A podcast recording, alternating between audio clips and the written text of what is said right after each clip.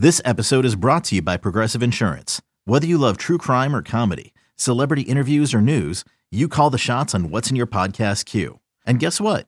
Now you can call them on your auto insurance too with the Name Your Price tool from Progressive. It works just the way it sounds. You tell Progressive how much you want to pay for car insurance, and they'll show you coverage options that fit your budget. Get your quote today at progressive.com to join the over 28 million drivers who trust Progressive. Progressive Casualty Insurance Company and Affiliates. Price and coverage match limited by state law. What's going to happen tonight? What's going to happen? We're gonna whoop their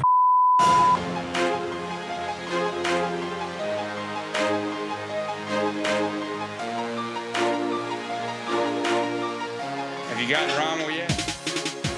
Welcome into the Diamond Vols podcast on GoVols247.com. I am Ben McKee, joined by Wes Rucker. We have plenty of baseball to discuss on the podcast. It has been a minute since we reconvened here on the pod. Tennessee has since beat Kentucky in a very important series to keep its hopes alive in the NCAA tournament. Tennessee beat Belmont on Tuesday night at Lindsey Nelson Stadium in the final regular season home game. And then this weekend on Thursday night, beginning on Thursday night, Tennessee has a very important series at South Carolina getting underway. And in less than a week, we will be in Hoover. Technically, in less than a week, Tennessee could have already been one and done in Hoover because Wes and I are recording this on a early Wednesday afternoon for Tennessee's sake. Hopefully, hopefully they're not one and done. Uh, and selfishly, for for my sake, I I hope that they don't go one and done because I absolutely love the SEC baseball tournament. I love Hoover. Well, when I say I love Hoover, not the actual town, but just the, the SEC baseball aspect of of Hoover. I'd like to spend more than one day in Hoover. So hopefully Tennessee does not go uh, one and done uh, at the SEC baseball tournament. But first things first, Wes, that that series win this past weekend against Kentucky was very very important. And Sunday was ugly. Game three was ugly, but they looked pretty good picking up that series win for the most part. They did, Ben, and and I, I think what's interesting to me is you know, uh, baseball is a sport where you can have um, you can have really like good days or really really really bad days and really good weeks, and, and I think that's something that for some people it's just kind of hard to put their minds around that, and I understand, I, I do understand that, but you can have a really terrible game, one of your worst games of the season. I would argue a game where they just didn't they didn't have a lot of luck and in addition to not playing very well. They had zero luck in that game and that happens that's baseball. But it was a really good week for tennessee. Like tennessee went up in the polls. Tennessee helped its chances of hosting. I think a sweep really would have helped tennessee's chances of hosting um, but just getting the series win was was, was big for for that. And now um, you know they they gotta they gotta go find a way to play better on the road but you can only play what's in front of you and last week and on Tuesday against Belmont, they got the job done. They absolutely did. Uh, they they absolutely did, and uh, we will discuss at the end of the podcast our thoughts on Tennessee's hosting potential and and what they need to do in order to host, uh, because it is certainly a possibility because of what Tennessee was able to do against Kentucky and Wes. Kind of two things stand out to me. The offense stayed hot.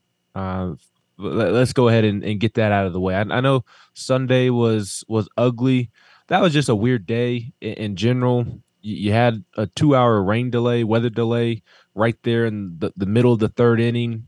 Uh, and I'm I'm not at all using this as an excuse as to to why they essentially got run ruled ten to nothing, but they did hit into some bad luck. I mean that that I mean that that is a thing that happens in, in baseball, and that doesn't mean that all of the at bats were really really good and and they just had this incredible amount of, of bad luck. I'm I'm not trying to say that that is the reason Tennessee did not score a run, but I mean they they tallied up the hits. I believe they had eight of them. They were getting guys on base, and then for whatever reason they could not come through with hits in in scoring with runners in scoring position, and and a couple of them they were lineouts to the third baseman with, with runners in scoring position. Uh, Christian Scott hits one to the to the wall that he absolutely smoked and it looked like it was about to be a three run home run and the, the left fielder. He didn't rob the home run. It probably would have been a double or a triple and, and scored two runs, but he goes back and makes a terrific catch on it. Uh, there, there were several instances like that of like, yeah, it was frustrating to watch if you're a Tennessee fan because it's like they're leaving two runners on base literally every inning after that weather delay, and they, they're able they're unable to to come through. But they they were getting the bat on the baseball. They they were barreling up baseballs. They just didn't really have anything to show for it. And again, I'm I'm not at all trying to use that as an excuse, but uh, I, I guess I guess what I'm, I'm I'm pointing out is like there were some ugly losses in the beginning of the season, Wes, where Tennessee wasn't shut out because that was the first time Tennessee had been shut out since it lost to Virginia in the College World Series nearly two years ago. Yep. It, it, had been a long time since Tennessee has been shut out. First time they'd been shut out at home since that same season when Kumar Rocker came to Knoxville the day before the famous Evan Russell game when Evan hit two home runs off of Jack Leiter. That was the last time they were shut out at home over two years ago. Uh, but early in the season, when they were struggling and, and not putting up a ton of runs, it it felt like the at bats were non-competitive. It just felt like they were so far off, and that that's kind of been my point the last two weeks with that Sunday stinker in Athens, and I guess technically they also only scored one run on on Saturday, and then this past series against Kentucky that Sunday where they got shut out. Like yes, there weren't runs on the board, but in my opinion, the the at bats looked so much more competitive, and it wasn't just like a bad baseball team up there trying to produce runs. And I I think there's some stats that kind of lend to that when you look at what the offense has been able to do of late. Uh, a- after this past weekend, they've they've now recorded double digit hits in 12 of their last 14 games, and they've also scored at least 10 runs in seven of the last 11 SEC games. And I think that speaks to what you and I have been talking about, Wes. Like the offense has been really good the last month or so, but because baseball is is such a game of failure and such a quirky sport that does have an element of luck involved, you're going to run into those stinkers like you saw at Georgia and like you saw uh, this past weekend against Kentucky in Game Three. So that was unfortunate, but I, I, I did think overall, game one and game two, I mean, they go out and score 10 runs each, and the bats just continued to, to stay hot. And I think that's a great sign as we move into postseason and, and as the weather continues to, to get warmer.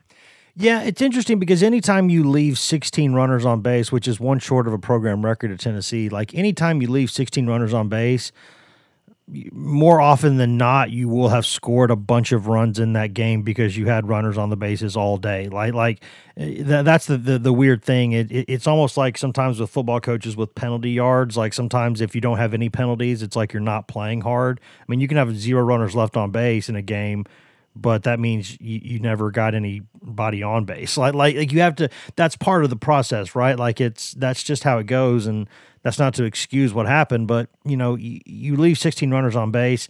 That usually means you're putting yourself in position all day long, and so that you can't call that a complete failure. You can just call it a failure at the back end, and you know, I mean, there were times in that game where Christian Scott hit a ball that I I always laugh because I can usually, I mean, those of us who played the game can usually tell off the bat if a ball's gone or not. The sound, the trajectory.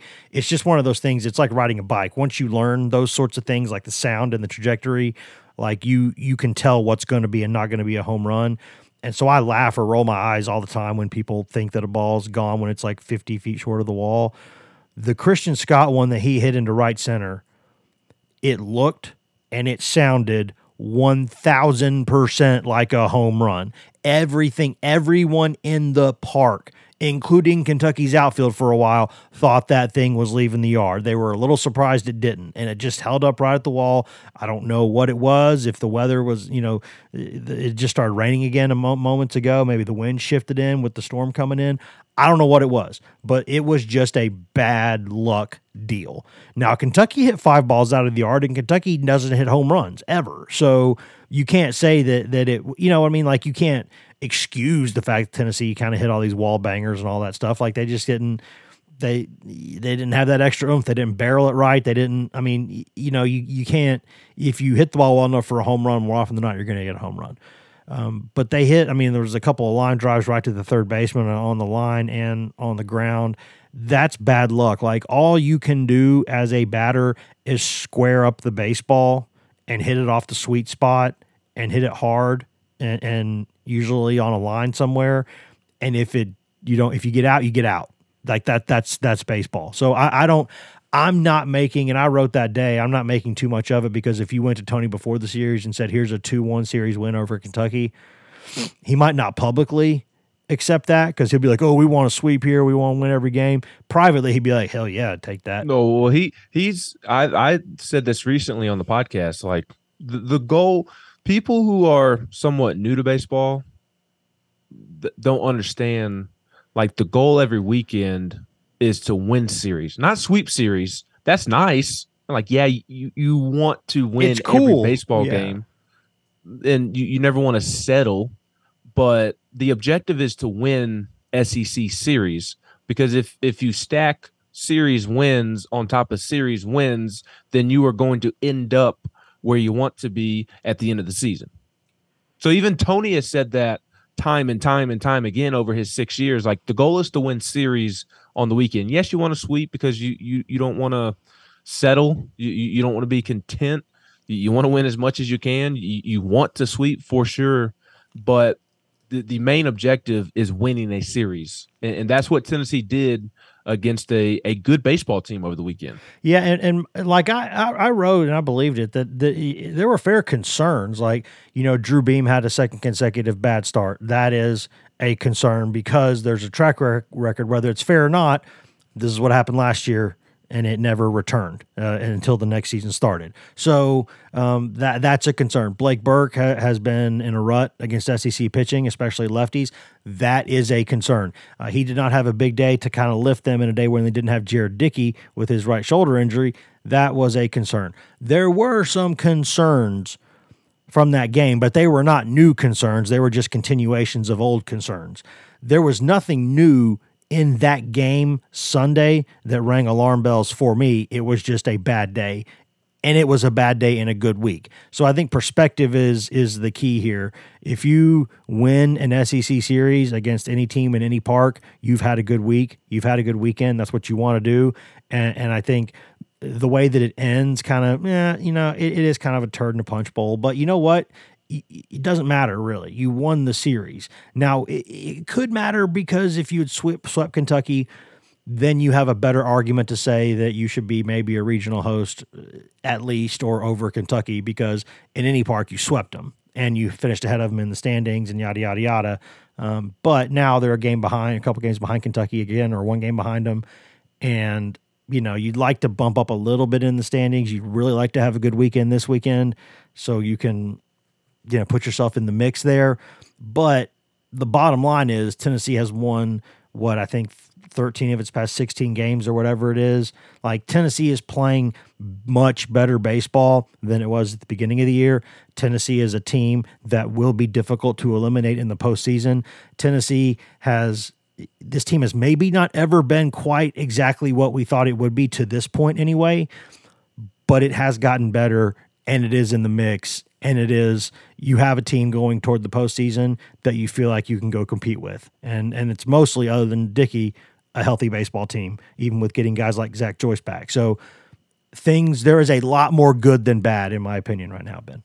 One thousand percent. I mean, Tennessee is playing good baseball right now. Uh, I, I don't I think casual observers of the sport of baseball, I, I don't think they understand how difficult it is to sweep in the SEC. Like it, it is, it is a really, really difficult task uh, because there is so much talent in this league, and um, there are obviously at times teams that you can just absolutely steamroll.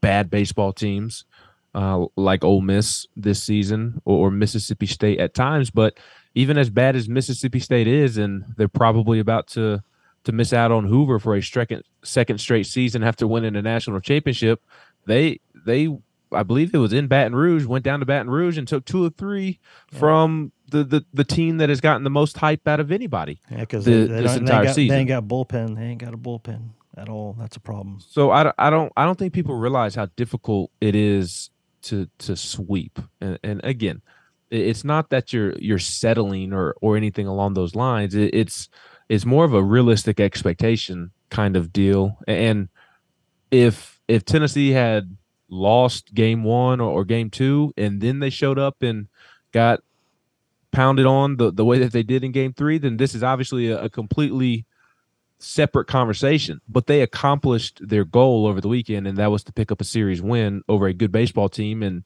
and improve its chances of hosting. And they did exactly that. And, and like the the talk about Tennessee needing to sweep Kentucky, uh, needing to sweep South Carolina it's kind of been mystifying to me because you you you didn't have to. Yes, it helps obviously. You if it, like you just alluded to and outlined, like if Tennessee wins that third game, then they're sitting in even better position. But it, it was like people felt as if Tennessee had to, to end the, the season on this magnificent magnificent winning streak, and, and that's just not the case. Like Tennessee just needed to win the series against Kentucky, which they did, and now they need to go win the series, just two of three from South Carolina on the road, and it's in prime position to host. Maybe need to make sure that you don't stink up the joint in Hoover on Tuesday, and as long as you do, as long as you don't do that, then you're going to be hosting in Lindsey Nelson Stadium here in just under two weeks. So they got the job done. You, you did mention it. I was actually about to go there next as well.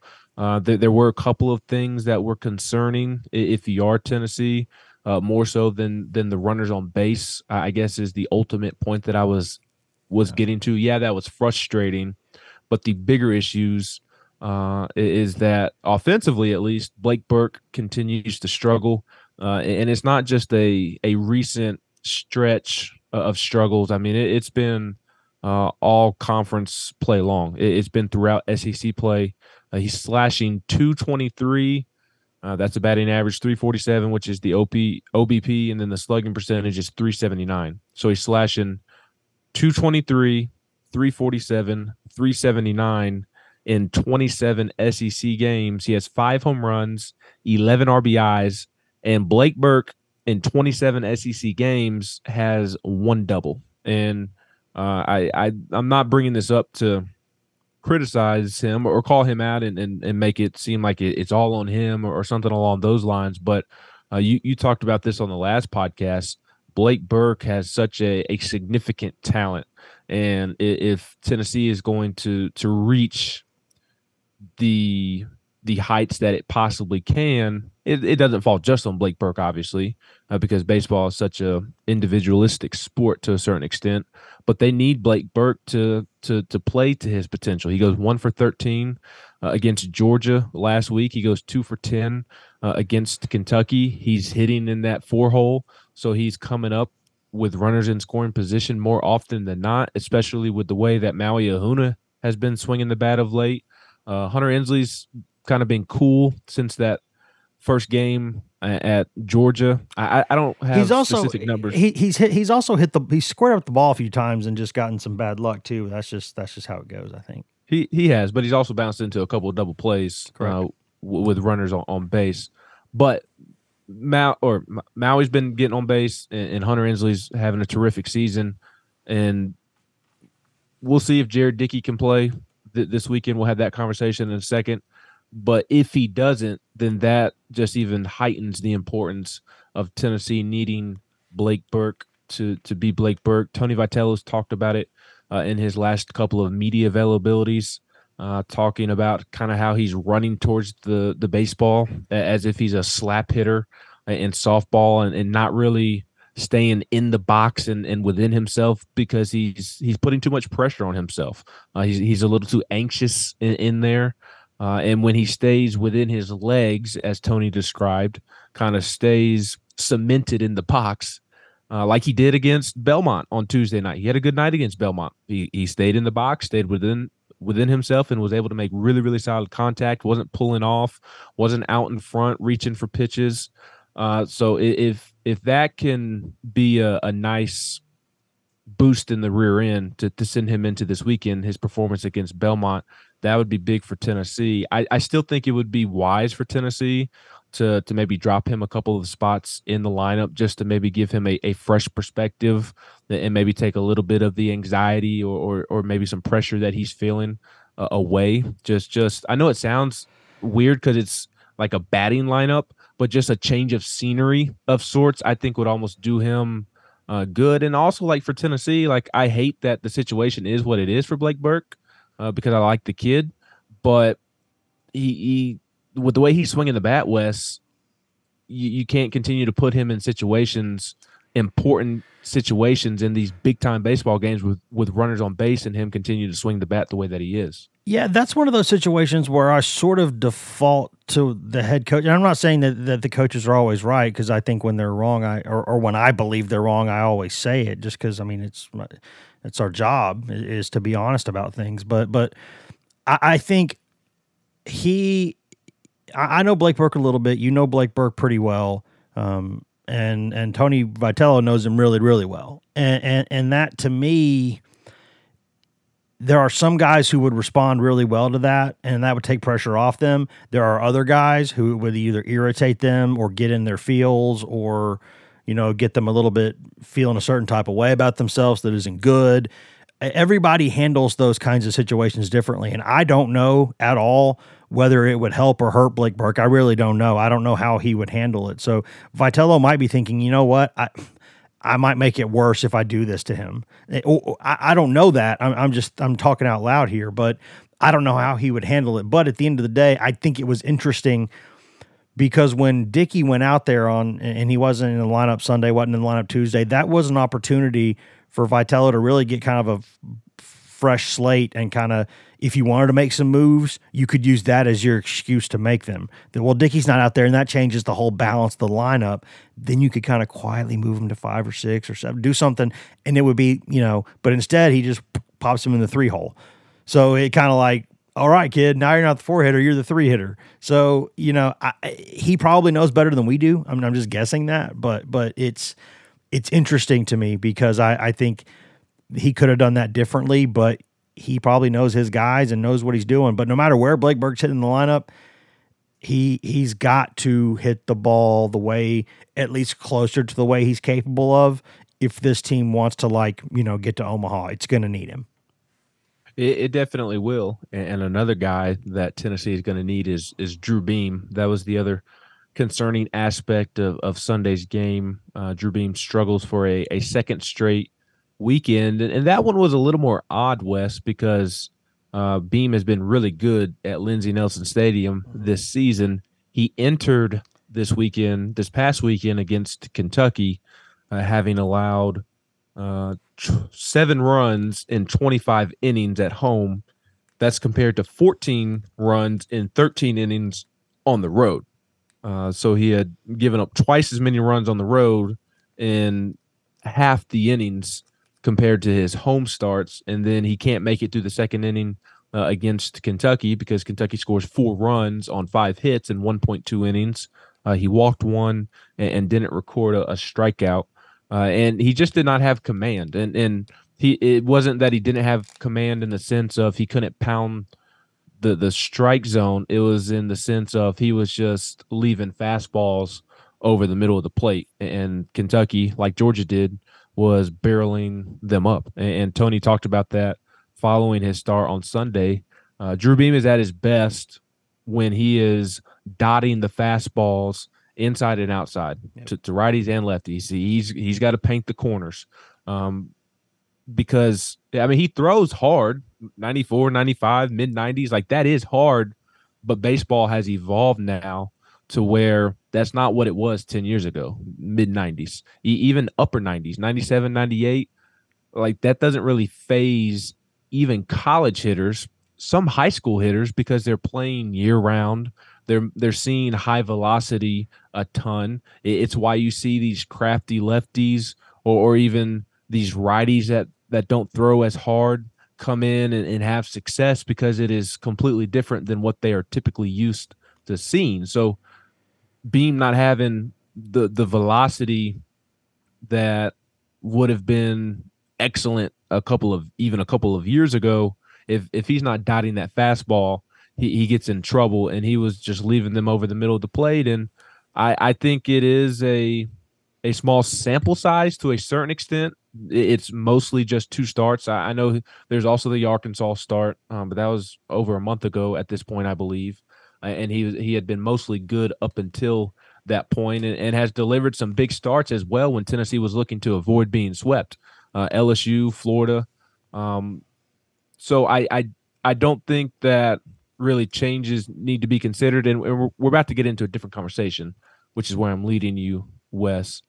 But I, I want to go back to something that you said earlier in terms of like this is the second straight year that he's tailed off and I, I, disagree slightly. We'll see if this proves to be a, a like a two week thing. I think if he pitches this weekend against South Carolina, I think that this will be a very telling start. But I do think if he has tailed off this season, like it may look like he has, I do think it's for two different reasons. Because last year, as a true freshman, as you know, he had not really thrown in forever. He had Tommy John in, in high school. I think it was Tommy John that cost him his junior year, maybe. And yeah, it was COVID, like a partial Tommy John or something. Like it was uh, yes, it, it paired was, with yeah. that COVID season. So he had not pitched. he had pitched, but not with the SEC demands of a, a weekend starter, and and so kind of his body failed him last season. It wasn't necessarily him. It's just he was a, a freshman and, and new to SEC baseball. This year, it's it's not his body failing him because he's healthy and he he's built physically. I mean, he's a terrific athlete. It's the it's the lack of command that is not there that was there at the start of last season. Last year it went away because his his body was not ready for the week to week SEC grind because of what had happened to him in high school, unfortunately. This year he just lacks command and, it's probably something mechanical. I think the only reason that I mentioned the tail off last year, there's a couple reasons. One, because it's obviously something people are going to at least think about because that's all. I mean, it's only been this is the second year he's been here, but since he's been in Tennessee, it's been the only thing that's happened this time of year. So, so that's a that's a natural thing people are going to think about. But the other reason is I, I would like to see the like the TrackMan or or you know Jugs numbers to to to make sure that that I'm right about this. But the problem that I had on Sunday was that it didn't just feel like he was missing spots. It also felt like the fastball was a tick or two below what it normally is. Like it was coming in a couple miles an hour slower than it normally does. It was the combination, and maybe that's because he wasn't, he was having some command issues and was trying to take a little bit off it, which is natural to to spot the ball better. And that's that's fine. But you know, I get totally why Frank Anderson was adamant about trying to add a cutter into Drew Beam's repertoire because when he's not right, like when other guys are not right, they are walking people. When Drew Beam is not right, he is leaving the ball in a spot to get panked and it gets panked. Like when he is wrong, he hit he it's not that he doesn't miss bats he doesn't miss barrels he doesn't miss sweet spots like it seemed like it was a just a conga line of just bam bam bam bam bam bullet bullet bullet and even some of the outs were loud loud outs and that's why i feel like they were trying to add that cutter into the mix to give him another chance to at least miss the barrel and get a, get some weaker contact so i i understand that my my, my problem is like it, it, Kentucky is a team that kind of kills you by like nicks and cuts normally, but they were just ripping the ball off of him. And we've seen that a couple times this year where Beam has just gotten, I mean, ripped. And and that is that is an issue because you just things mean more this time of year. And you know, you, you, you can't trust guys as much because if a guy is getting squared up, that means they're seeing him well. That means he's missing spots. That means you got to get him out of the game and I, I just I am, and I think I've, I think everyone who's listened to this podcast or has written stories for the past years, I've been more bullish or as bullish on Drew Beam as anyone. I have defended him when others have brought things up. I think he is exactly mentally what you want in a pitcher, and I think physically he's just continuing to get better and better. Um, but I would have extreme reservations about keeping him in the weekend rotation or the three man rotation right now. I would. I'm not saying I wouldn't keep him in there. I'm saying at the very least, I would have extreme reservations about doing it because the past two times we've seen him on the mound, uh, he's gotten just absolutely ripped. And and this time of year, when you're trying to make plans, you really would like to get at least five, six innings out of your starter. And and right now there's just no I don't know how you can have high confidence that Drew Beam's going to go into Columbia and do that for you right now. Maybe he will. I hope he does for his sake, for everybody. He's a great kid. I, I mean, that would be great. I just, right now, uh, and this is someone who's been behind him as much as anyone his entire career and thinks he's going to be a really good pro and all these other things. Right now, uh, something something ain't right, and they got to get that figured out. Yeah, we'll see what they do this weekend. Uh, by the time that this is published and out there, the podcast that is, I'm sure the weekend rotations have have been revealed, and from my understanding, Tennessee is going to go with a TBA on Saturday for Game Three, a to be announced. So uh, it, it doesn't seem that Drew Beam is a lock to pitch on Saturday. Now, I don't think that he is TBA on Saturday or Tennessee is TBA on Saturday because Drew Beam is has been struggling these last two weeks. I, I know that baseball I know that college baseball, obviously it's 50, 60 game sprint compared to Major League Baseball, to where it's 162 games. So there, there's a little, not a little, there's a lot of less room for error in, in college baseball, and and uh, the, the season is is so much shorter. But there's also an element of players struggle in baseball just because it's a it's a game of failure. Hitters go through ruts, pitchers go through ruts, and I said earlier, like Drew Beam has more really good quality starts than he than he has bad starts like the past two weeks. So to a certain extent, I know that college baseball has a lot of days off during the week compared to Major League Baseball, but it's still relatively a small sample size. The, the games are more important because there's less games, but it's still a small sample size. And I I still trust Drew Beam in a start more than the other options to start. Not Andrew Lindsey or Chase Dollander, but I'm not messing with Chase Burns out of the bullpen. I'm I'm leaving him there. You have found a role that he is thriving in. Yeah, you don't do mess with, don't, don't, mess with him twice. Don't do, it. Do not mess with him whatsoever. I I've always been a proponent of of Camden Sewell being the fourth starter, but I've just given up on that being a thing because Tony Vitello loves him out of the bullpen to get them out of a jam late in games or to close out a game. So I might I might want that, but it's not going to happen. So it's, it's, not even realistic to talk about. Uh, AJ Russell, I think starting is probably in his future, especially next season to, to replace an Andrew Lindsey and a, a Chase Dollander. But I would I trust Drew Beam more than I trust AJ Russell right now, and and maybe that's unfair to AJ Russell because he hasn't been thrown into the fire, and and, and we don't know how he will react.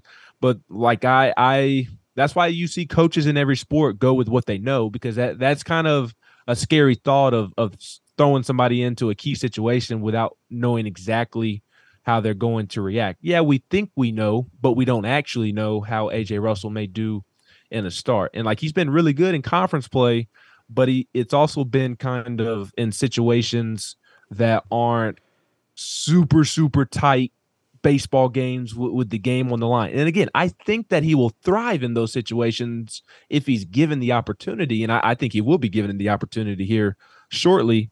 But we still just don't know because it hasn't happened yet. And again, I still think it's somewhat of a small sample size with Drew Beam. Seth Halverson, if if you are going to go with somebody else, than Drew Beam, Seth Halverson would be the guy for me because he has starting experience in this league.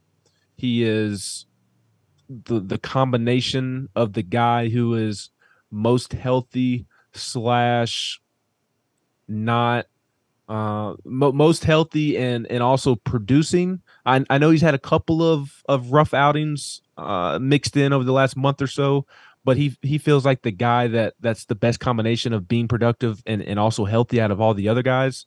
Uh, and he has a four pitch mix that I, I think absolutely translates to, to being a starter as well. But the last point about the, the Drew Beam conversation and, and Tennessee going to be announced for, for game three this weekend is, and this is more so the point that I'm making when I say that I, I don't think that it's TBA in game three because Drew Beam has struggled the last two weeks. That that may be a part of it. I mean, that that kind of is the the writing on the wall. But I, I think the main thing is Tennessee may be playing on Tuesday in Hoover, and and that single elimination game in Hoover may be what decides Tennessee is hosting or not. And if you win the first two games in Columbia, and and you need to to I mean, guess I guess technically you can make the point that you win that game three and you're also hosting, but th- there's also going to be that SEC tournament game is going to be very very important so I think there's also an element of potentially maybe giving Beam an extra day or so to regroup and then throw him into that single elimination game. And I kind of like the thought of that, Wes, because again, out of all the other options, I trust Drew Beam the the most at the end of the day, even despite this small sample size of of rough stretch of, of pitching these last two weeks. Yeah, I mean, you could make an argument that maybe like even with the turnaround, like if if if if Lindsey for whatever reason Thursday doesn't go right and he's out after an inning or two, you maybe could go to him on Tuesday if he doesn't throw a lot of pitches Thursday. Like you have all kinds of scenarios that are in play.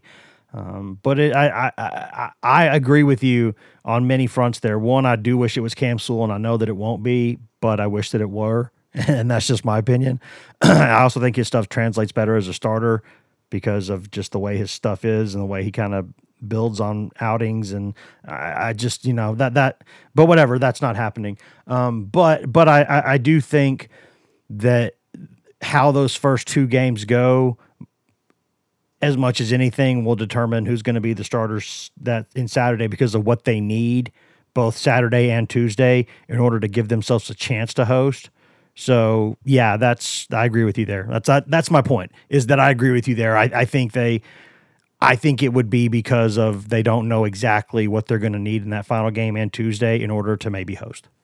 Yes, I, I think that is eighty percent the reason that that game three is TBA. I, I think there there's probably a little bit of okay, Beam has struggled the last two weeks. Maybe let's give him an extra day or so. Keep that as a possibility. But I think the majority of the the TBA decision, I think you just simply put the nail on the head more so than me rambling for for five minutes. Is let's see how the first two games go and see what you need from from that point on. I, I think that's the big thing. One, two other quick things that I want to mention before we hit a break. Uh, Beam may have struggled, but Wes, Andrew Lindsey, and Chase Dollander, they they were good. L- Lindsey was terrific, career outing and innings pitched, uh, pitches thrown, and that's at Tennessee, um, at, at, Tennessee, not at Charlotte. But Lindsey was really good in that game one win, and, and, and you know Chase Dollander wasn't great in, in game two, but he was good. Yeah, he was. He, he he again. It just feels like something. I don't I don't know what it is about this this season, but he, he's just people get amped up to face him because of the the resume and because he's going to be such a high pick and you know there there's just he's run into some trouble in the first inning because people are really being aggressive against him trying to put a ball up and out of out of the seats and I, I I can understand parts of that I really can but I would also say that people are gearing up like that to face Skenes, and he's still just shoving it down their throats. So Dollander will be fine. He will be a pro for a long time. He is an incredibly good pitcher. He has all the character, all the stuff. Everything checks every box you could want. He's just not been at his best this year. His numbers are still fine. He's not been bad. Um, he's just had to battle. He's really, really had to battle. Had to throw pressure pitches early, and it would be nice to see him start fast, get in a groove, and really start to look like himself. And he's kind of had to work and build his way into outings. And by that point, his pitch count gets up, and then you, you have to kind of play the game of when do you take him out or don't. It would be nice for him to have a quick inning or two to start a game and really get going because that's when we see how he can lean on and really, really hurt people. Um, but at the end of the day, it's results based, and he and Lindsey both got the results done. And I still think um, the last thing I'll say before the break the two names on this team that I think are going to be drafted much higher than most people think right now are Jared Dickey and Andrew Lindsey. I think both of those cats are going to get drafted a lot earlier than people think. I don't know. I don't think either's a first rounder, but second round would not surprise me at all at this point. I, I agree. Lindsey has plus velocity, ha- has some nice movement on his pitches. Uh, he, he, has a great makeup. I, I, agree with you there. And, and Jared Dickey speaks for himself. And we'll, we'll talk about Jared Dickey after the break. I do want to highlight real quick what the offense was able to do in game one and game two. Uh, they scored 10 runs uh, in both games. Tennessee in game one had that big seven run uh, third inning that, that kind of sparked that big win. Hunter Ensley hits a two run homer. Uh, Dickey hits a solo homer. Griffin Merritt hits a three run homer. Cal Stark hits an RBI double. And uh, that gives Tennessee uh, an 8 1 lead. And, and that was pretty much that game. and then in that game two win, Tennessee scored 10 runs on 12 hits. Uh, hit 300 with two outs, hit 474 with runners on base, 500 with runners in scoring position, uh, 400 with runners on third and less than two outs. Uh, the offense was really, really good uh, in those first two games to to help uh, Tennessee get a much needed series win over Kentucky. Jared Dickey played a big part of the series win, but uh, we'll see if he's available this weekend, and that's what we're going to talk about next here on the Diamond Vols podcast on GoVols247.com. Selling a little or a lot?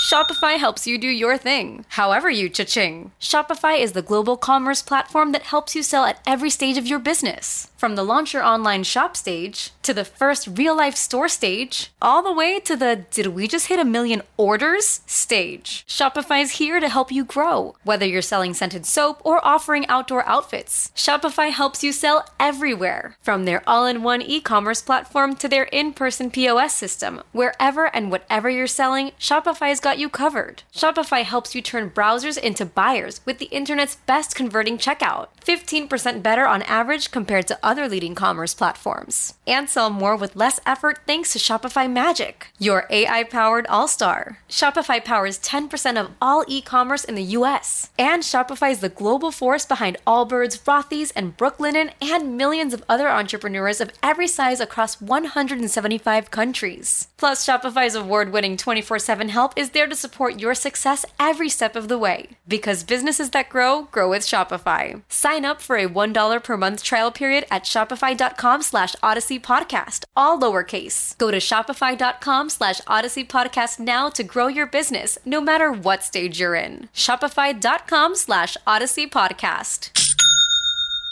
Introducing the two way V4, where groundbreaking fuel cell technology meets fresh foam cushioning for the ultimate performance. With Fuel Cell, each step feels explosive, delivering unparalleled energy return. Paired with fresh foam, experience maximum comfort throughout the game. Its lightweight textile upper offers support and breathability without sacrificing agility. Whether you're hitting the clutch shot or locking down the opposition, the two way V4 gives you the tools to play at a high level. Learn more and purchase the two way for yourself at newbalance.com.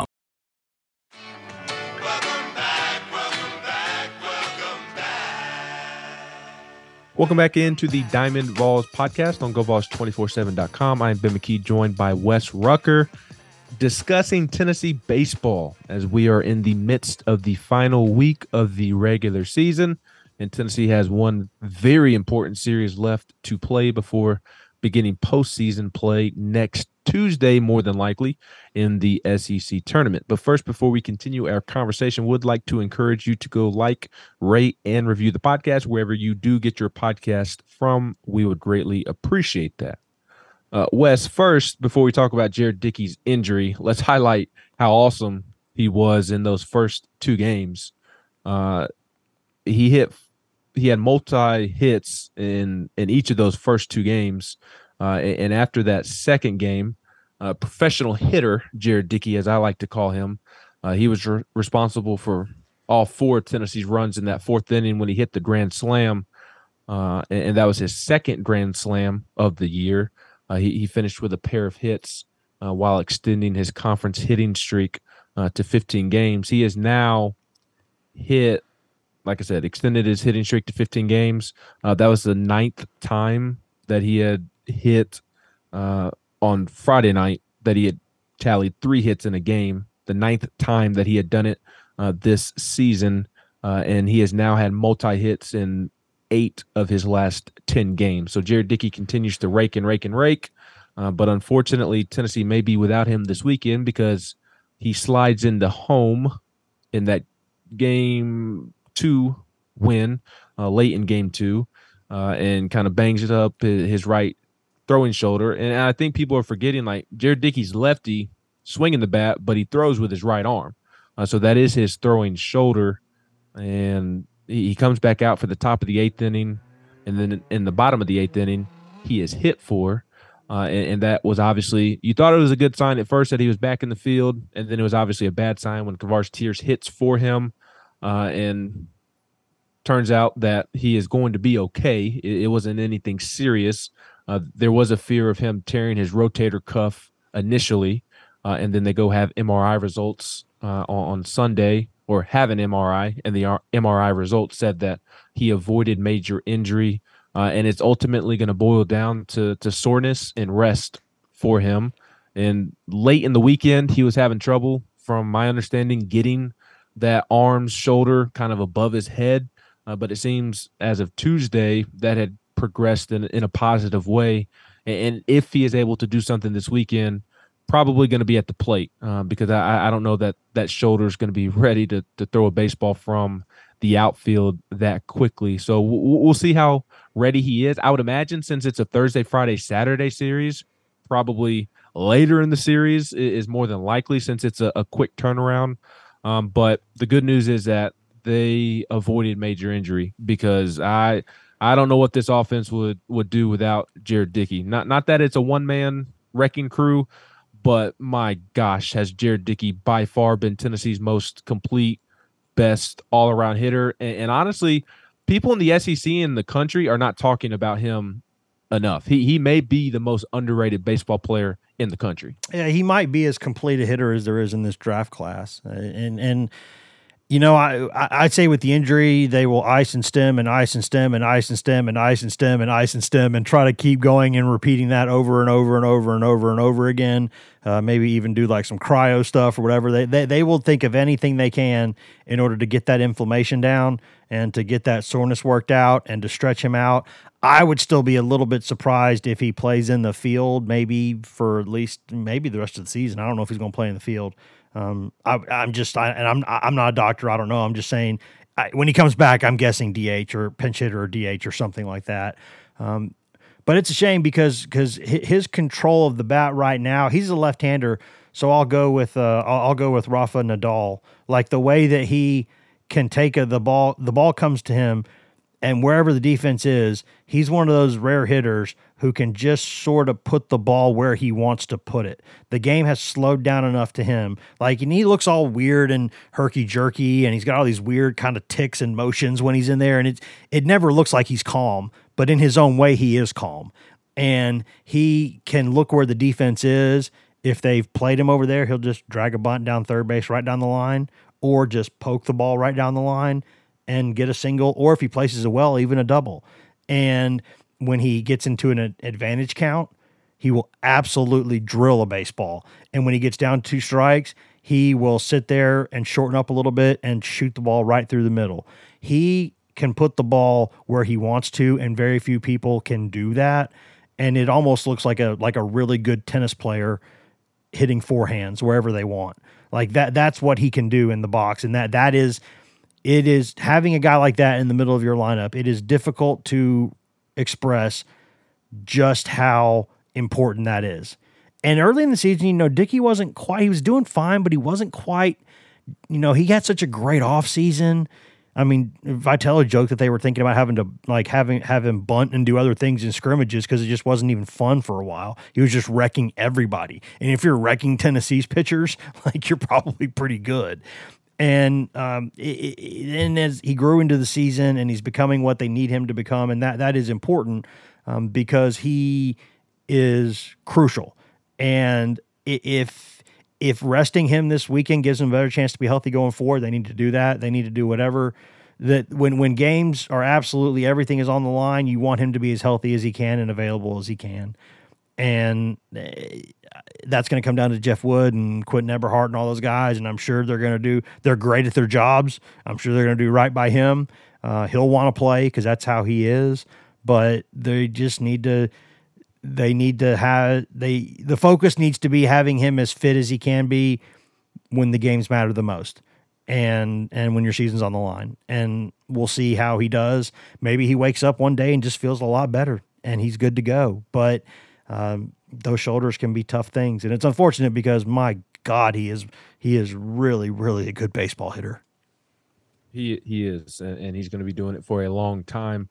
the The good news is is that on Sunday when he was leaving Lindsey Nelson Stadium, uh, that that shoulder may have been really really barking, and it's still an issue, and and it's probably going to be something that he has to manage every single day for, for the rest of the season, more than the the typical bangs and bruises this time of year.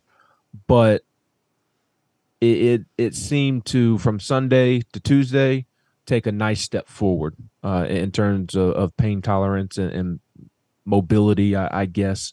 So it, I I haven't gotten you know any any type of concern voiced to me that that he won't be back in the field uh, this this year. I think also kind of how many games Tennessee plays in in Hoover uh, can can have an impact on on that as well. That's like for Jared fair. Dickey's I, yeah, sake. yeah. Like I shouldn't. I shouldn't. Have, I mean, I, I, probably shouldn't have been that strong about it. I just I have a concern when it's a shoulder like that that it it's hard to see it getting better enough to be able to re- rely on him throwing a baseball. But we'll see. Yeah, we, we will for sure. Uh, but if if they do go one and done in Hoover, and and Dickey essentially has all of next week off from from playing baseball. From a team standpoint, that would not be ideal. But hey, that's that's like two weeks in between Dickey playing baseball, and, and I think that that may be enough rest to where he could get back uh, in, in, the field. But his, his bat's going to be back in the lineup at some point. Um, there, there's not a need to be super aggressive with him this weekend, although Tennessee's playing for a lot, obviously. Y- y- yes, you're playing for a lot, but you're also going to be in the tournament, so so you don't want to risk yeah. further damage to where Dickey's not at all available for the tournament, whether you're hosting or, or not. So they'll be careful with him, and, and, I mean Tony flat out said that it's pretty much going to come down to a, a pain tolerance and soreness, how much soreness there is, and, and they're just going to have to manage it day to day, uh, just because of when he he injured it and, and because of how significant this time of year is. But Jared Dickey is one tough son of a gun. Uh, he he played through a a pretty serious foot injury yep. last year when he came back, so he he does have experience playing through injury. Uh, so he'll he'll be back in there, and I, I think the bigger question isn't if Jared's going to play; it's how effective is he going to be when he does play. Is is that shoulder going to hamper him to where he's not the hitter that he was before he slid into home? And and and what level does he have to be at what percentage does he have to be in order to be helping more than he hurts? Like that's a it's a tough question to ask. It's a tough thing to say but this is also you're playing for keeps here. So he needs to be at a level where he can be helping his team. And not just with his presence but with his physical ability and production. Yep no doubt about it uh, Wes, we've been saying it a million times that Tennessee has a lot to play for this weekend. Uh, Tennessee isn't the only team that has a lot to play for. At, at, one point, it felt like South Carolina was the best team in the country, and they have been bit by the injury bug pretty good the, the last month, month and a half. And uh, in their last 12 games, South Carolina is three and nine uh, and two and seven in SEC play during those 12 games. They they've really been going through it of late because of those injuries. And, and I do I, I don't want to say that their start to the season was like all just luck and the ball was kind of bouncing their way, but the, there was more of a regression to the mean. Like they they were kind of playing more than their ability or potential may suggest if if that makes sense and they've come back down to earth a little bit and that's not to say that they're not a good baseball team. I, I, think they are a good baseball team when when they're healthy, and they still have guys that can absolutely hurt you. But this weekend is is going to feature two teams that are desperate to to host because this recent stretch from South Carolina, it felt like they were going to be a a top eight seed. Forget a top yep. sixteen seed in hosting. They they felt like a top eight seed and would host the a regional and a super regional.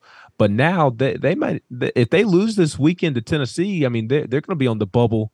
They they may flip spots with Tennessee, honestly, uh, in, in, the bubble conversation. So th- this is a tough weekend in terms of the stuff you can't account for on paper. Like the atmosphere is is going to be a tough one. I, I was at Founders Park two years ago when Sean Hunley had that terrific strikeout to end the game. And, and I, I think it was Ross Kivett, but you could hear somebody in the Tennessee dugout just dropping F bombs over ESPN when Tennessee picked up that win. It, and, and later that day, that was when Tennessee clinched uh, the SEC East title when Kentucky knocked off Vanderbilt. That was the Omaha year to end the regular season. It's, it's a tough environment. Uh, I, and the point that I was getting to, that South Carolina team wasn't very good, and it was still a tough environment for a good Tennessee team. So this weekend, with all that's on the line, it, it's going to be a tough place to play. Tennessee hasn't played well on the road all year. It's well documented, and I, I've said a couple of times over the last week or so, I, I don't think Georgia was as bad as the final result indicates. Uh, it, it just felt different to me than the the series earlier in the year on the road. I've detailed why uh, on previous podcasts, but still, Tennessee needs to prove that it can be better on the road and, and not really prove anything.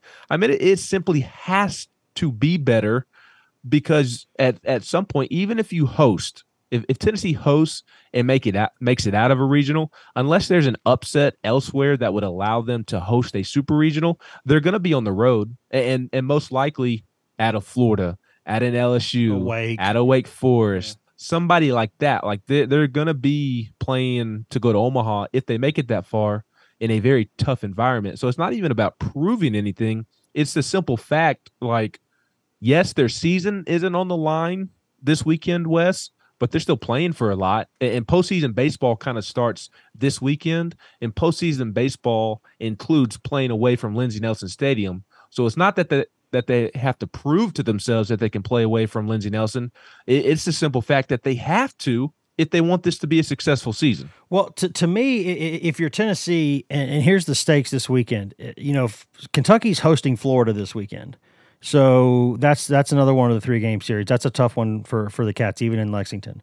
Um, and and Tennessee's obviously playing at South Carolina. So if Tennessee wins this series, if Tennessee can take it two of three from South Carolina, if that can happen, Tennessee will have as many wins in the SEC as South Carolina and Kentucky, and it will have beaten both of them in a series very, very recently. So you can make a really strong argument at that point that Tennessee would be more deserving to host than either Kentucky or South Carolina. Th- that's the sort of magnitude that we're talking about this weekend. Like I- am I'm, I'm guessing that Kentucky's not going to win that series over Florida. It's possible. Kentucky's a really feisty team, and you never know what can happen. Florida, when their pitchers miss the zone, they really miss it, and and and they leave themselves open to problems.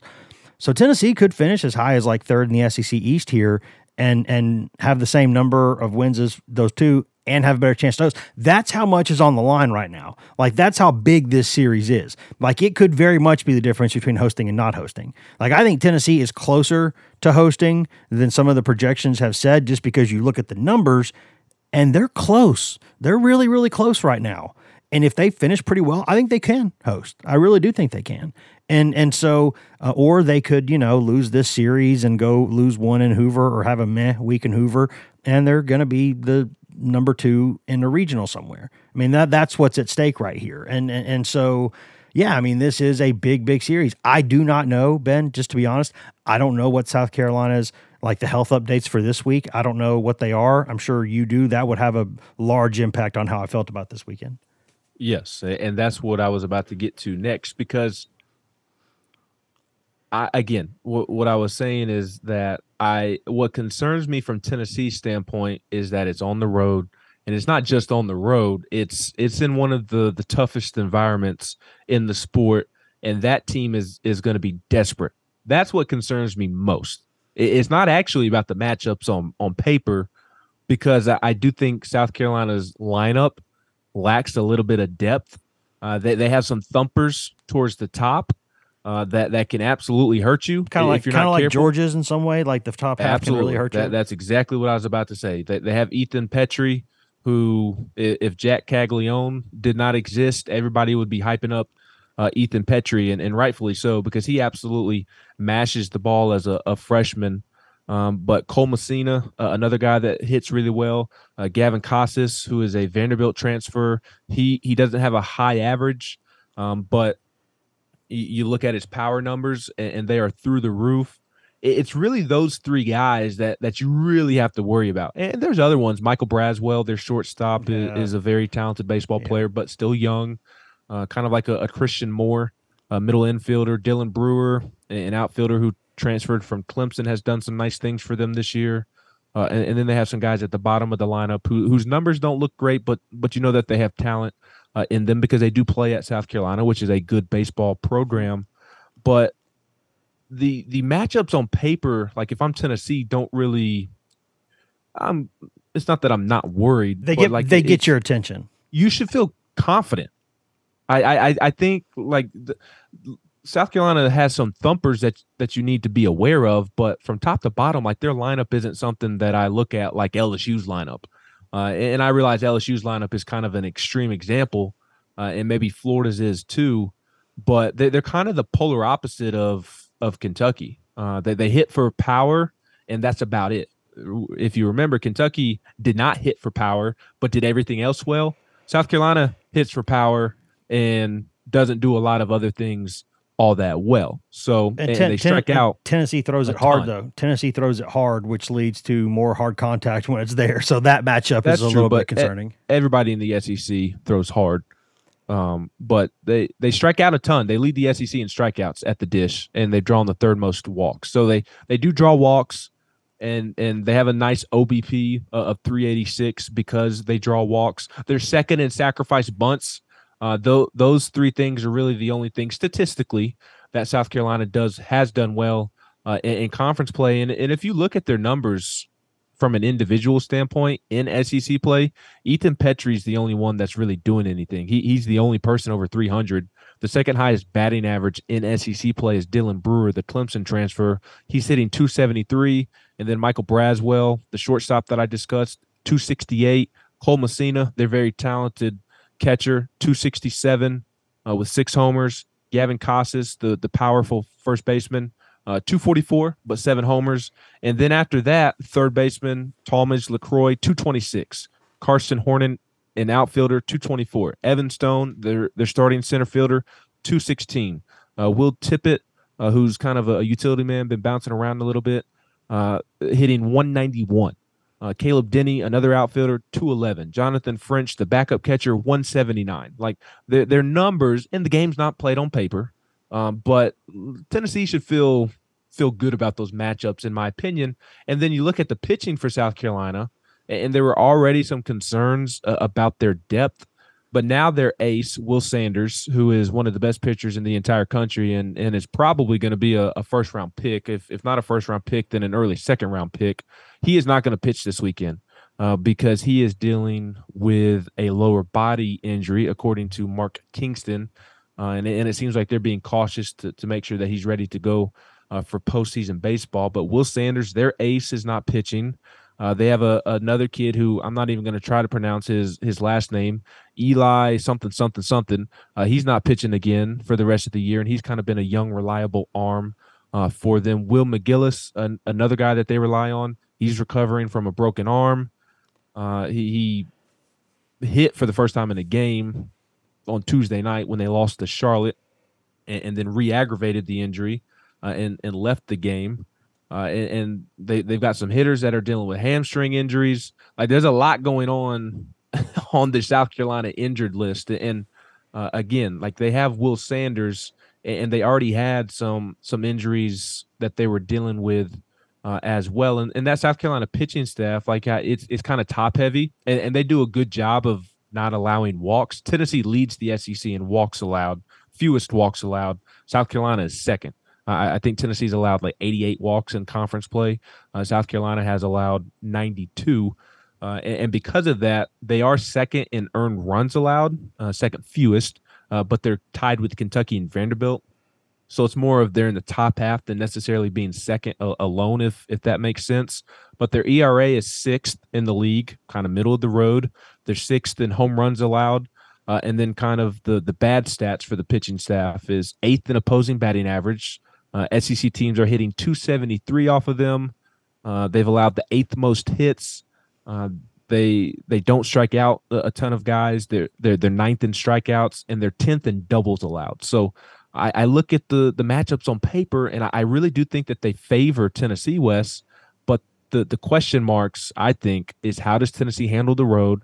How does Tennessee handle the environment? How does Tennessee handle everything that it's playing for, which is hosting, which South Carolina will also be playing for. Yeah, I mean, it, comes down to it, it's not just your opponent; it's you, right? How are you going to handle that environment? Because, you know, Tony said it pretty well on Tuesday night. He said, "There's no beating around the bush. We got to play better on the road. Look at the numbers. We need to play better on the road." And he's right. Like you, at some point, if you want to win a championship, you can't just be a world beater at home. Like you got to be good other places. And at some point, Tennessee's got to do that. This is an opportunity this weekend to go do that. And, and, I think it's you can either look at it as a challenge or you can look at it as an opportunity, right? Those are the two ways you can look at it. If you look at it as an opportunity, I, I think that's the healthier way to look at it. Maybe you can go out there and do something. I mean, but but they, uh, you know, they they've he thinks they played pretty well overall. Georgia. I, I, I don't know if that's him just saying that. I still think there were a lot of things they did that weekend that. I agree. I've said it the last two weeks. I, I you know I, I I'm I'm still not totally sold. Like they he admitted like there's some things they need to do better in certain situations, but he said their mentality and approach was better. Okay, fair enough. Like that. Okay, but but now turn that into a little bit more results oriented. Like go out there and, and play well um, because South Carolina, I think, is still like fifth nationally in RPI. This is a major, major statement potential weekend for Tennessee, um, and and it, it's a it's a way you can show, hey, listen, we're still here.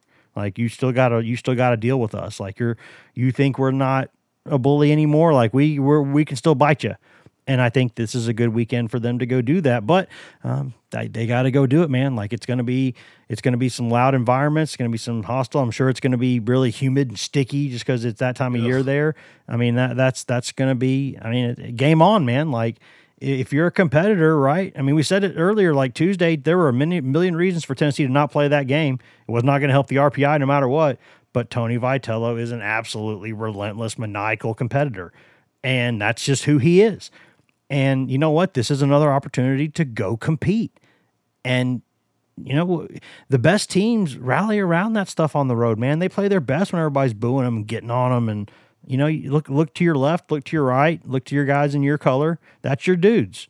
That's your dude. The dudes wearing your jersey are your dudes. You ain't got anybody else. You got those guys. Go play with those guys, and that can be enough. Yeah. And, and I think Tennessee at Georgia had a different look to itself than it did earlier in the year, as I've said a million times.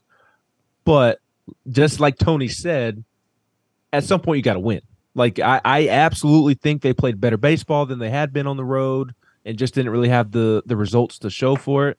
And and that's fine that one particular weekend, but at, at some point, looking better doesn't matter. You you got to go pick up wins when it matters most on the road. So this is a perfect weekend to, like you said, Wes, to to prove a point. Uh, and, and also, like we can talk about RPI and SEC wins and, and this and that, but something that can can maybe be a factor that that isn't on an Excel sheet for for the committee when deciding who hosts is like, oh, Tennessee does look better. They just went to South Carolina, one of the, the toughest places to play in the country, and picked up a big series win. Like maybe that's something that the committee values when when they're trying to decide who is hosting and and who isn't. Like, okay, well maybe Tennessee has turned a corner because look what they just went and did before the SEC tournament. So I, I think that could potentially be a factor in and the RPI thing and SEC wins, Wes, uh, in terms of hosting was the last thing that I wanted to touch on before we got out of here. Uh, Mike Wilson of the Knoxville News Sentinel, he was kind enough to share with me uh, some data that he put together. He went back over the last seven years and looked at the teams from the SEC that hosted and the ones that were at the 15 SEC win mark, all the way up to last year's Tennessee team that won 25 conference games, uh, and and kind of the percentage and the tally of okay when teams made the tournament and had 15 SEC wins, this amount of teams hosted. Uh, and starting with 15, one out of the last 10 teams to get to 15 SEC wins hosted. So if, if Tennessee's 15 at 15 wins right now, correct? Or they're at 14? 14 and 13, I think, going into the final weekend. Correct. Which they need to get to 17. They need to get to 17 and essentially don't screw the pooch in, in Hoover. Don't don't don't embarrass yourself in Hoover. Ha, ha, you don't have to win the thing, but don't have a short stay. Don't go one and done. And you, you pair that with a series win over South Carolina, and you're probably in. And and the numbers almost back that up. 15 SEC wins, one for 10 the, the last seven years in terms of teams who had 15 SEC wins and hosted. 16 wins, three of the seven teams have hosted.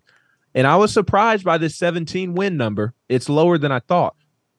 Over the last seven years, teams in the SEC with 17 SEC wins, two of the six hosted. I was surprised. I, I thought that that that number would be a little bit higher, and then pretty much from 18 wins on is automatic. Yeah. Uh, there, there's only been one team in the last seven years. Last year's Arkansas team uh, is the only team to not host with 18 SEC wins. And then from there, it's automatic. I mean, 19, 20, 21, 22 wins, all those teams Yeah, you're hosted. Yeah, so I, I think because of Tennessee's, I, I know that two out of the last six with that 17 wins have hosted. That That's not a, a pretty number if you're a Tennessee fan.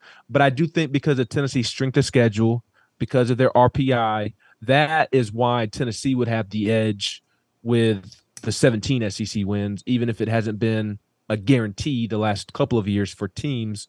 And also, like I, I do think there's an element, Wes, of of other teams that are on the bubble of hosting, maybe needing something to fall your way here or there. Uh, but I I would feel good if I'm Tennessee if I get to that 17, win this weekend in Columbia, and win on Tuesday in Hoover. And I think you're hosting at that point. And then if you can win this weekend and win in Hoover in the single el- elimination and get that second win at Hoover, one of those double elimination games that you're going to play in if if you do advance, four more SEC wins and they're absolutely hosting.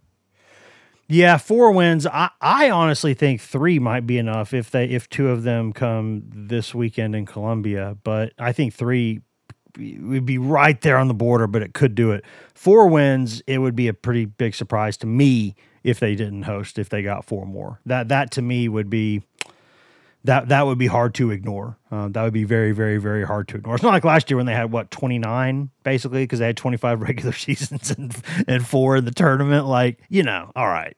But uh, if they if they could go get you know, if they get four more, uh, I think depending on where things go, otherwise, I, I I think they will have made a statement that, that maybe they deserve to host more than a couple other teams in the league. I think they they they could do it. I, I think they're they're closer than people think. Or they could go this weekend and screw the pooch, and it won't matter, and they'll be going to Indiana State or you know Coastal Carolina or somewhere like that in the first weekend. Yep. Uh, I, I lied. I guess you making that point made me want to bring up one more point uh, that you and I actually had a conversation about after last night's game uh, with potential landing spots in the NCAA tournament. I, don't know if D1 Baseball has put out their projections uh, for this week. They they typically do that on a Wednesday. I'm I'm checking as uh, let's see. They did put it out. Baseball America still has Tennessee going to Indiana State. Let's.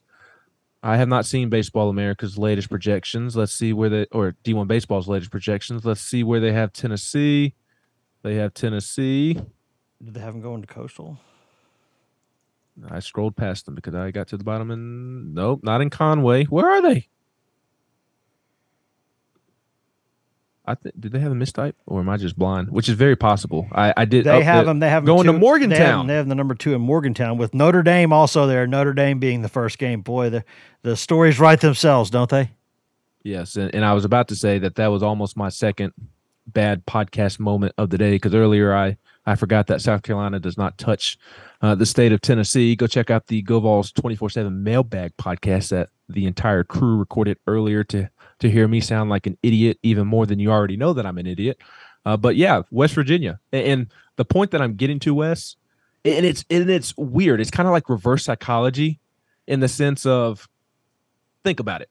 If Tennessee does host, which yes, you absolutely want to, um, my, the the conversation and and question that I'm bringing up I'm not advocating that Tennessee shouldn't host, shouldn't want to host. But I, I do find it interesting because if, if Tennessee does get a regional host, they're going to be one of those last seeds that host. They're, they're going to be 14, 15, 16. And Tennessee's field in Knoxville will be loaded will be absolutely loaded. I, I, guarantee you they, they will pair Tennessee, not not purposely, not because it's rigged or anything like that, but just by the way the bracket works. The the first couple of teams not to host will be in in, in the fields with the last couple of teams to host. Uh, so you're you're gonna your your regional if you do host is is gonna be really really tough. I would be surprised if it's not. Whereas if if Tennessee does go to Coastal Carolina, if Tennessee does go to Indiana State or, or West Virginia, Tennessee is going to be the main attraction in that regional, so to speak. Obviously, the, the regional host, in theory, that's going to be a really tough team to put out, and you're going to have to do it on the road. But I, I don't know that you there, there's going to be another difficult team, super difficult team. It is the NCAA tournament, but uh, that three and four team that that you'll be paired with, probably not going to be what it would be if you're hosting at home. Like it's probably going to be Tennessee and the host team fighting it out. Whereas if you're hosting, uh, there's probably going to be more depth in, in the regional, if that makes sense. So you want to host, especially with the way that this Tennessee team has played on the road.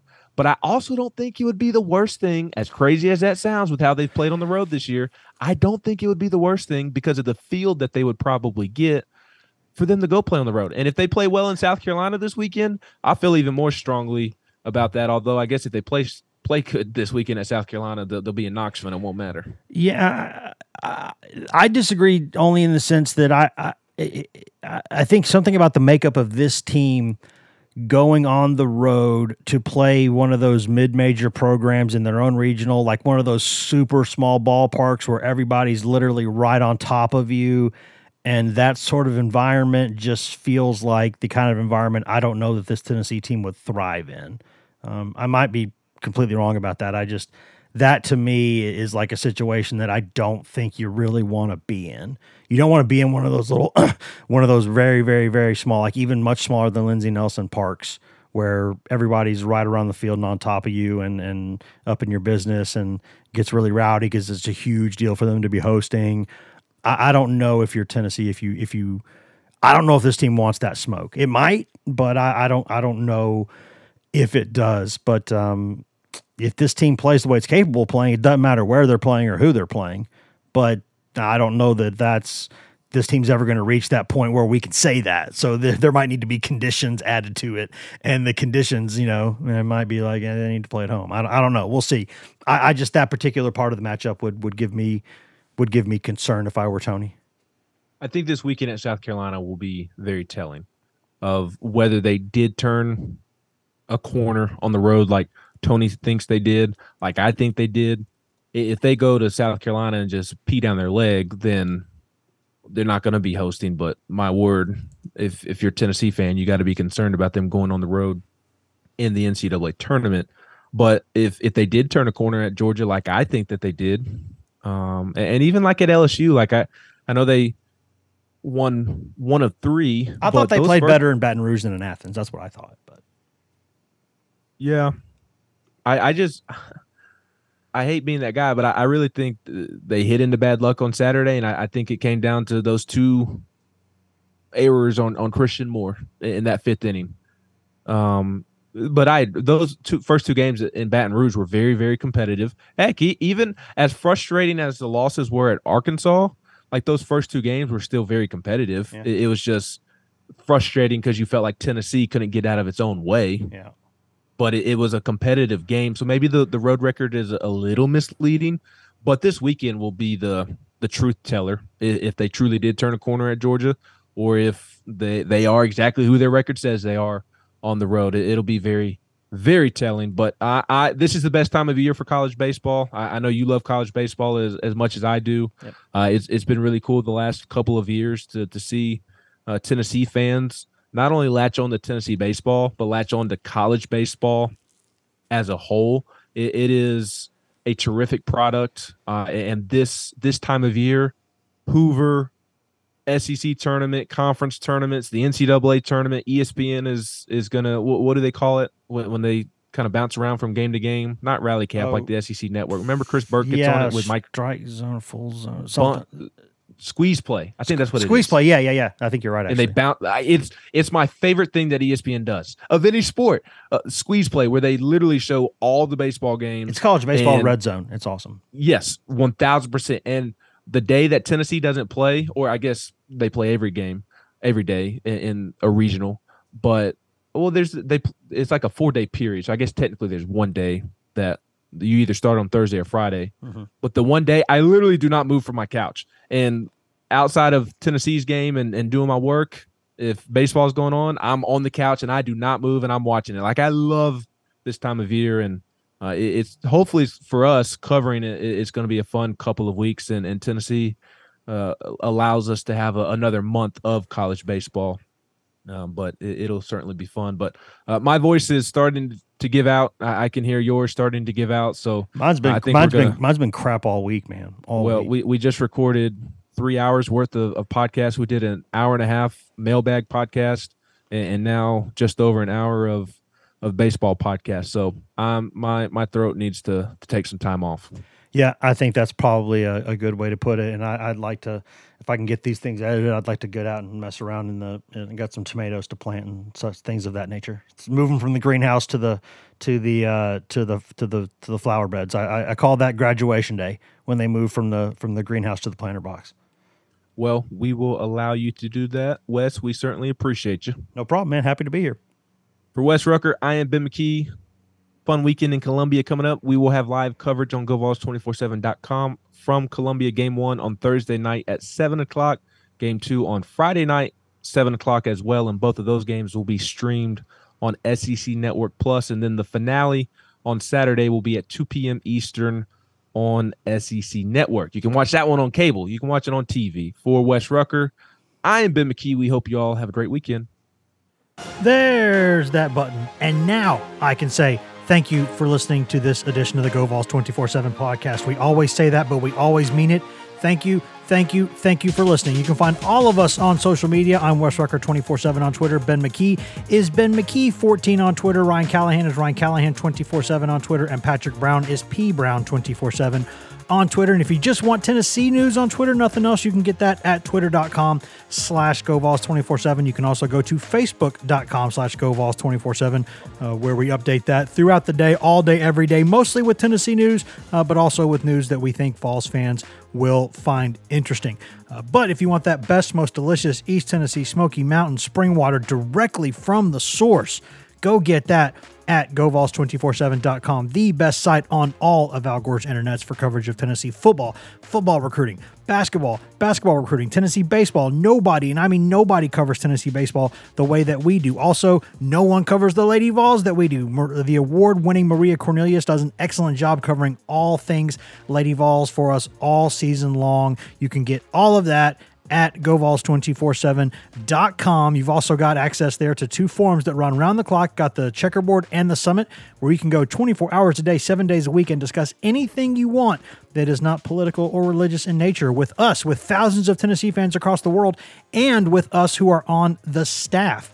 Uh, and, and no one has a more uh, active board with the, the staff members than us. We are proud to be there all the time, answering any question that you've got, and you get all of that for less than the price of one mediocre lunch per month. That is all that it costs, and that's after a quick free trial.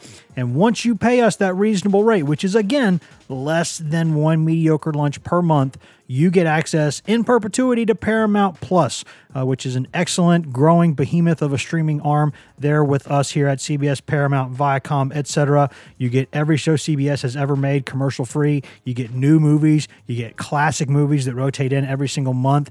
Uh, you also get just tons of original content, tons of great original Paramount Plus content. And you also uh, get access to the vaults of uh, Nickelodeon, uh, Smithsonian, uh, MTV, BET, Comedy Central, something for the entire family. All of that, all of that for less than the price of one mediocre lunch per month. That that is so much stuff, so much stuff. That's a bunch of stuff. less than one lunch a month. That's all that it costs. So go to govols247.com and do that. Take advantage of that. Tell your friends to go do that. Again, thank you for listening. You can always go subscribe to us on every content uh, item, everywhere you can get a podcast. You can get this podcast. So please go do that. Thank you for listening again and uh, be kind to each other, guys. Just try to be kind to each other. There's just not nearly enough people in this world being kind to each other and having basic human empathy and dignity. Let's be better to each other. Let's be good. See you guys.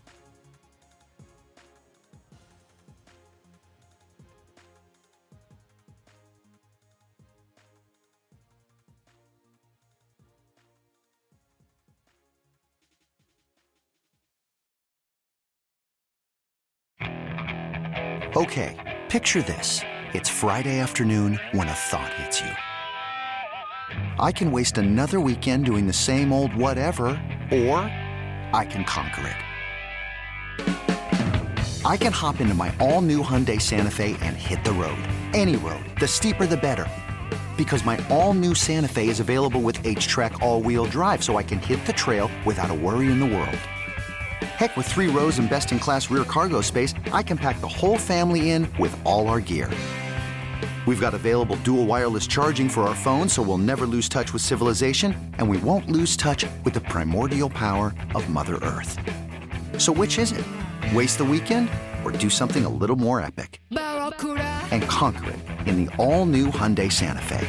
Visit HyundaiUSA.com or call 562 for more details. Hyundai, there's joy in every journey.